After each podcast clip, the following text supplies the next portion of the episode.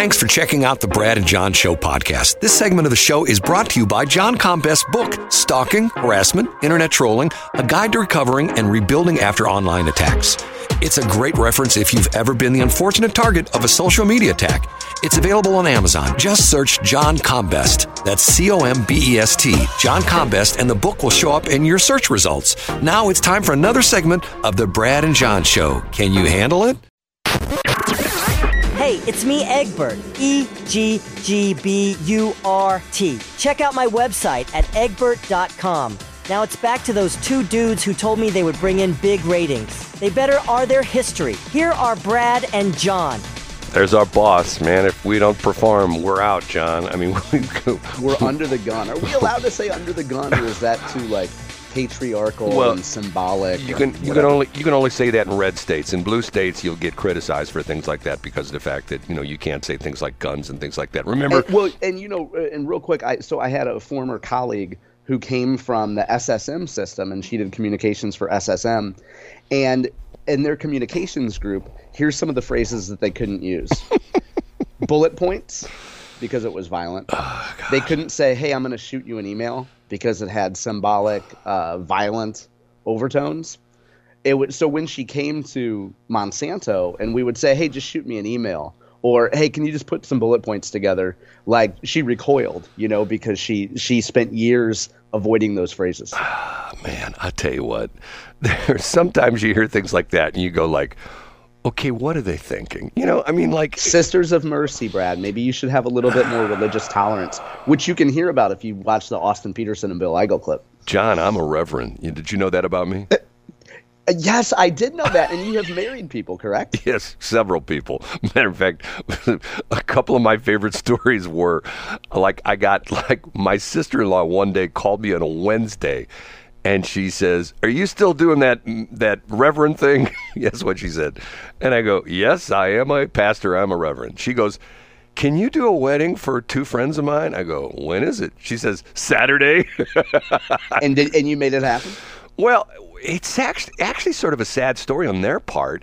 They went to they went to their their church to meet with their you know their their reverend wherever he was, and somehow or another it came out that well we'll see you Saturday, and he went. What, what, what? You see me Saturday? Your marriage isn't till a week from Saturday. He put it down in his in his in his in his calendar wrong, and he had he got double booked. So he had these other people first, and then he put them in, thinking he had the, you know, in other words, he put he put them in the wrong week, but he had the other couple booked for like a year, and he says, "I can't do it." and they're going like, what do, you, you can't do it? So, so my sister-in-law calls me up and she says, can you do this wedding on on Saturday? And I go, yeah. She says, can you do a rehearsal on Friday evening? I go, yeah, I can do that. Okay, fine. And literally, I showed up on Friday Friday evening. Actually, it was a very nice little ceremony. It was down on the riverfront in St. Charles on Main Street in the gazebo, if you know where that's at.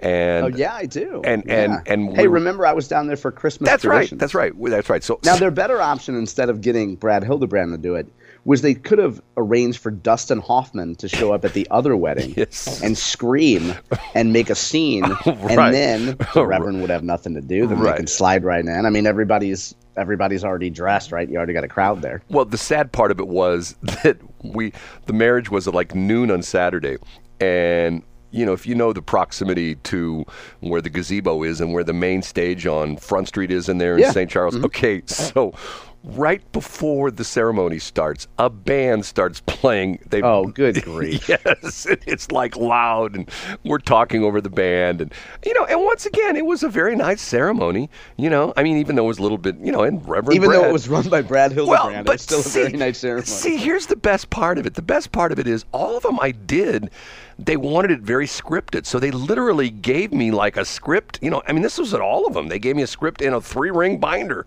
Okay, this is what we want you to do. Okay, fine, I can do this. I can read stuff. I read yeah. stuff all day long. I read commercials and stuff like that. So, yeah, Reverend well, Brad. If we go back real quick to the one, uh, and we got a question via Twitter someone who listens to our show ask if we could give a I made a I made a joke about the fact that I really hope that Jason Rosenbaum would do a recap of the 2008 Republican primary, the one that Blaine Luetkemeyer won.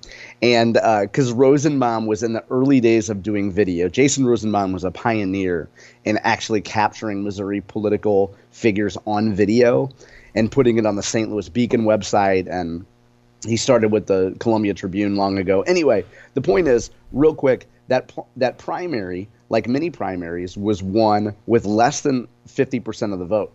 So Blaine Luetkemeyer got 40% of the vote. Bob Onder got 29% of the vote. And then you had some other folks that split up the vote. There was a state representative that got 20% of the vote. Former Mizzou football player Brock Olivo, I remember who went that. to high school in Washington, Yeah, Missouri, yes, yes. No, got I- 10% of the vote. So Blaine got 40%, and then from then on he was a lock, and, and you know it's a safe Republican district. So the the the joy and the pain of having an open primary like this is if you get a few different people in, then you you really only have to get you know if you get 40% in a three way primary, you're golden. Hey, let's let's you and I uh, throw our hats in the ring. What do you think? Why not? well, the, I mean, the day that I, I've told friends of mine this before, but I ran for, I ran for treasurer in fourth grade, and I lost a vicious, uh, partisan gender vote to Rachel Hamilton, who defeated me in the fourth grade uh, class treasurer election, and that is the only office I've ever run for. It's the only that defeat was too crushing Do you? and uh, Rachel broke my. I, I thought it was a little bit, um, you know, of a betrayal for Rachel, who I thought was a friend, to run against me for state treasurer, and and the girl swept all those offices. But you know, clearly it hasn't stuck with me, and I don't carry it with me into 2024. Brad. wow, you still remember her name? Is she married? Do you know her husband's name? Do you know where they I live don't. and You everything? know, I'm not a Facebook guy, so I don't know what has happened to uh, former friends or paramours in general. But to those that are listening, I love you, and you guys were all right about every argument we ever had. I want you to know that. Wow, listen to you. Okay, you want me to tell you my, my wrestling story real quick? Yeah, please do. You'll get a kick out of this. Okay, my And who does this involve? my son and his friend who lived two doors down from us, and his father was a big wrestling fan. And if you remember the WCW, which was wasn't that Ted Turner's deal? It was World Championship Wrestling. Yeah, but wasn't that Ted Turner's thing? Yep, he owned okay. it. Yep. Okay, they had a wrestling match at I want to say one of the Parkway schools in the gym. You know What? really? Oh yeah, yeah, yeah, yeah, yeah, yeah, yeah. I'm- Now, I'm- what what era would this have been? Like, what roughly what what year? Well, my son is is going to turn 40, so he was 10, so this would have been like 30 years ago. Okay. Okay. So, the Dennis, who is the father of Brian, who was the kid who lived two doors down and was my son's friend, Dennis calls me up one day and says, because, you know, Brian had already asked my son Brett to go to wrestling with him, and Dennis was going to take both of them. Dennis calls me up and says, "Hey man," he says, "I my company, I got to do an out of town business trip. There's no way I can get out of this. Is there any way you can?" I says, "I'll give you my ticket. Is there any way you can take my son and your son, and you be the father for to go to wrestling?" I go, "Yeah, I can do that." so hold on a minute. So we go out to the high school, and this is literally in the gym. They have the, the ring set up and the whole bit. Do you remember what school it was? It was one of the parkways. It Okay. I, want to say, is Parkway Central on Clayton Road? Is that Central? Do you know? no, it- that's uh, that's West. Okay, it, it must have been west then. Okay, so so we show up and a lot of people there, and you know it's folding chairs on the gym floor, and there's a ring up in the middle of the gym, and whoever the big the big star was, long blonde headed guy, you know, I mean like you know Mr. Studley, the whole bit. So the match is going on between this guy and his you know his lesser opponent and and this guy is you know whoever the long-haired blonde guy was is just shellacking the other guy so at mm-hmm. one point in time we were sitting you know like two rows back and at one point in time mr blonde-headed you know dude takes a swing at the other guy, and the angle we had, we could perfectly see that he missed him by six inches. So it wasn't even close. Like he Yeah. does this big roundhouse swing, and we are at that perfect angle where, where we could see that he missed the guy. And of course, the guy recoils, his head flies back, and he falls backwards onto the mat. And instantly, my son and Brian they snap to look at me and they say almost in unison he didn't hit him Yeah. like, and, I said on the way home, I go, you know, I don't mean to burst your bubble, guys, but uh, wrestling is a little bit fake. And they were going like, well, well, we we knew it was like sort of. They're both like, you know, they're like hyperventilating. We we knew it was like there was some stuff that was sort of made up, but we didn't realize they were actually not, not hitting each other. I go, once again, it looks easy, but there's an art. It's like it's like the movie actors. When you see fight Right. scenes in movie actors, it's called pulling a punch. There's an art in doing that, but every once in a while, you'll read the stories of the actors who don't necessarily pull the punch and they get punched. You know, Are- yeah, they are the or they use a live gun, but that's a completely different. story. well, that's a whole other story, but we won't go there. Well, so you broke your son's heart, Brad. That's great. Way, Yes. way to way to crush the mystique Well, of, of sports entertainment. It's like I pulled away the curtain very early in his life, you know, and I and I, you know, it's almost like saying, "See, now I had a friend of mine, and I won't, I shouldn't tell this story on the air because, yeah, you should. Come yeah, on, Brad. well, I had a friend of mine, and my mom used to always refer to him as the as the the forty year old kid. You know, at the time we were like maybe seven or eight, and when he was like five years old, his parents sat him down and said, "We want to have a talk with you."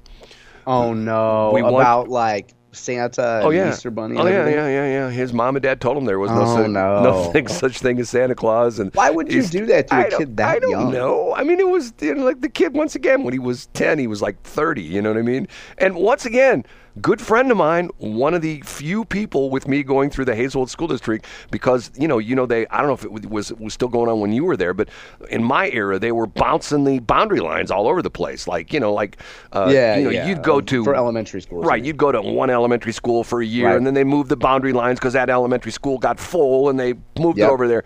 I was one of the very few, and when I went to my reunion, I was one of the very few that went from kindergarten through 12th grade for only three schools.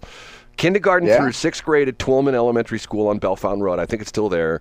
It is. Um, from uh, then Kirby Junior High, and back in the day it was it was uh, uh, K through six, then it was seven, eight, nine. So I went junior high at Kirby, which is no longer, which turned into East, which I don't even think is even used anymore. I know for It's a while. It's East Middle School. It's still used. No. remember we talked about how they revamped the library. No, no, no. They, they shut it down for a while because I a friend of mine I know worked there and, and they got transferred because Is that right? Oh yeah, yeah. They moved they moved the, the they moved it into the into your high Euro High School building in East. They, they they the junior high was in part the middle school was in part of the high school and and they were no longer using the building up there because the problem was that the attendance had dropped to like 350 kids. And that when I went to Kirby, there were like 1,500 kids in that school. Yeah. Well, So- the the Hazelwood School website shows that it's still active, but maybe maybe the website is not. It could be wrong. Uh, you know what? In in the break, I'm going to call someone and and and find out if that's the case. Okay. Nice. So that's that's uh, uh so anyway, what was I going with that with the the whole thing? Anyway, I went through three different schools. So um, that was the deal. Okay. Um, other stuff. Okay. Here we go again. The shooting at this high school up in Iowa. Now, Mm-hmm. I spent, I don't know if I told you this or not, I spent a good time of my life for several years in Iowa. I was running. In Des a- Moines, right? In Des Moines, yeah. Yep. And you know, everybody makes fun of Des Moines. Des Moines was a very nice city, still is a Mm-hmm. very nice city.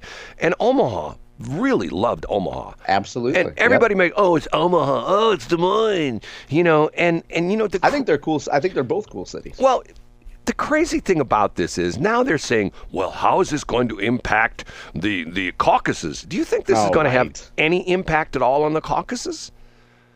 Oh, and, like in my opinion. Yeah, what do you think? Oh, absolutely not. I mean, I don't. I don't see what effect it would have. Well, they're gonna- I mean, look, it's just what you have here is it's just an example of one big story and then another coming big story. So then you say, well, what effect does does A have on B? Well, the, you know, you know what's going to happen at some point in time. If the press is up there in in uh, of in Iowa, and you know they will be, they'll be. Hey, we just just a few weeks ago we had a shooting, a school shooting. Uh, how do you Uh, feel uh, about and then, gun what control? You're asking really is how will it affect it on a policy or of a debate level? yeah, Yeah.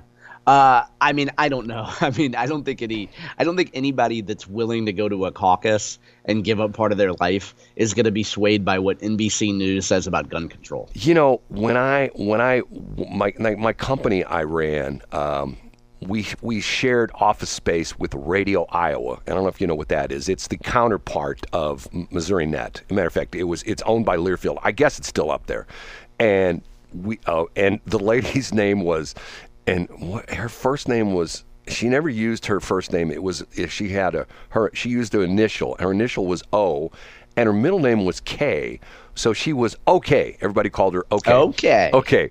Um, and I'm telling you, these were some serious journalists, and man, they took this real seriously. This you mean was the, you mean the presidential primary? Oh my God! This was like Yeah. this was like when they shined because of the fact that you know here everybody was coming. You know, normally people don't pay too much attention to, to Iowa and, and Des Yeah. Moines specifically, except when it floods and stuff like that. But they were like in nirvana. That oh my God, you know, It's and- their moment. Yeah, of course. And- And, the amazing thing is, is if you are a Republican or Democrat county, you know, leader for 18 months out of a cycle, well, actually for more than that, for three years out of a cycle, nobody cares about you. And then all of a sudden, if you lead a precinct in an Iowa township, like boy, suddenly you have presidential candidates knocking on your door. Right, right, right, right. You have people actually care about what you have to say. Well, the, the, the, the interesting part of this is also was I don't know if this is like ancient history kind of stuff, but the Powerball uh, game started in Iowa. Did you know this? No, I didn't know that. Yes, and it was interesting because one of the ladies who worked there, who was a journalist at, at Radio Iowa, her husband was the dude who was on camera doing the Powerball numbers. Oh, nice. And, and I think their last name was Kim, K I M. And it was so funny because he'd come into the office from time to time and he'd go, Hey, I've seen you on TV. You're the Powerball guy. And- Yeah. And, I'd always razz him about that. He'd go, Yeah, well, like I've never heard that before. And he talked about the fact that, that when he went shopping, you know, like he, he went to the grocery store, stuff like that. Oh, it's the Powerball guy. It's the Powerball guy. You know, that he was recognized as the guy. And I, if I'm not mistaken, I think they had it where where every night he wore a tuxedo. So the deal was he showed up at some TV studio. Imagine this gig. You show up at some TV studio. He had to be there like an hour ahead of time. You show up at TV studio, you you you know, put up your your tuxedo, you go through makeup, and you walk in and you literally do a minute on TV. Well, he wasn't even yeah. his, his face wasn't even on TV for a minute. You know, essentially he would do an intro like, "Hi, I'm I." I I want to say his name was David Kim. I may be wrong on that. And he And then would they have like a pretty girl standing next to him, No, like Vanna no. White, like It- no, it to was be just- like ta-da? it was just him, and then and the balls would come out seven, 14, yeah. 32. I remember watching that as a kid. And the know, Do they Powerball. still do that? Do they still do that I process? I don't know. I mean, you know, who knows anymore? I mean, the TV Yeah. thing is is to the point where you know who we need to call? Who's that? We need to call Ed Golterman. Oh yeah, you know I don't know him. I've, I've never had any interaction with him. I know he's your buddy. You're lucky that you never had any interaction with Ed Golterman. Okay, we have to take a break. Ed's Ed's a little bit different, shall we say? Okay, uh, it's 7:40.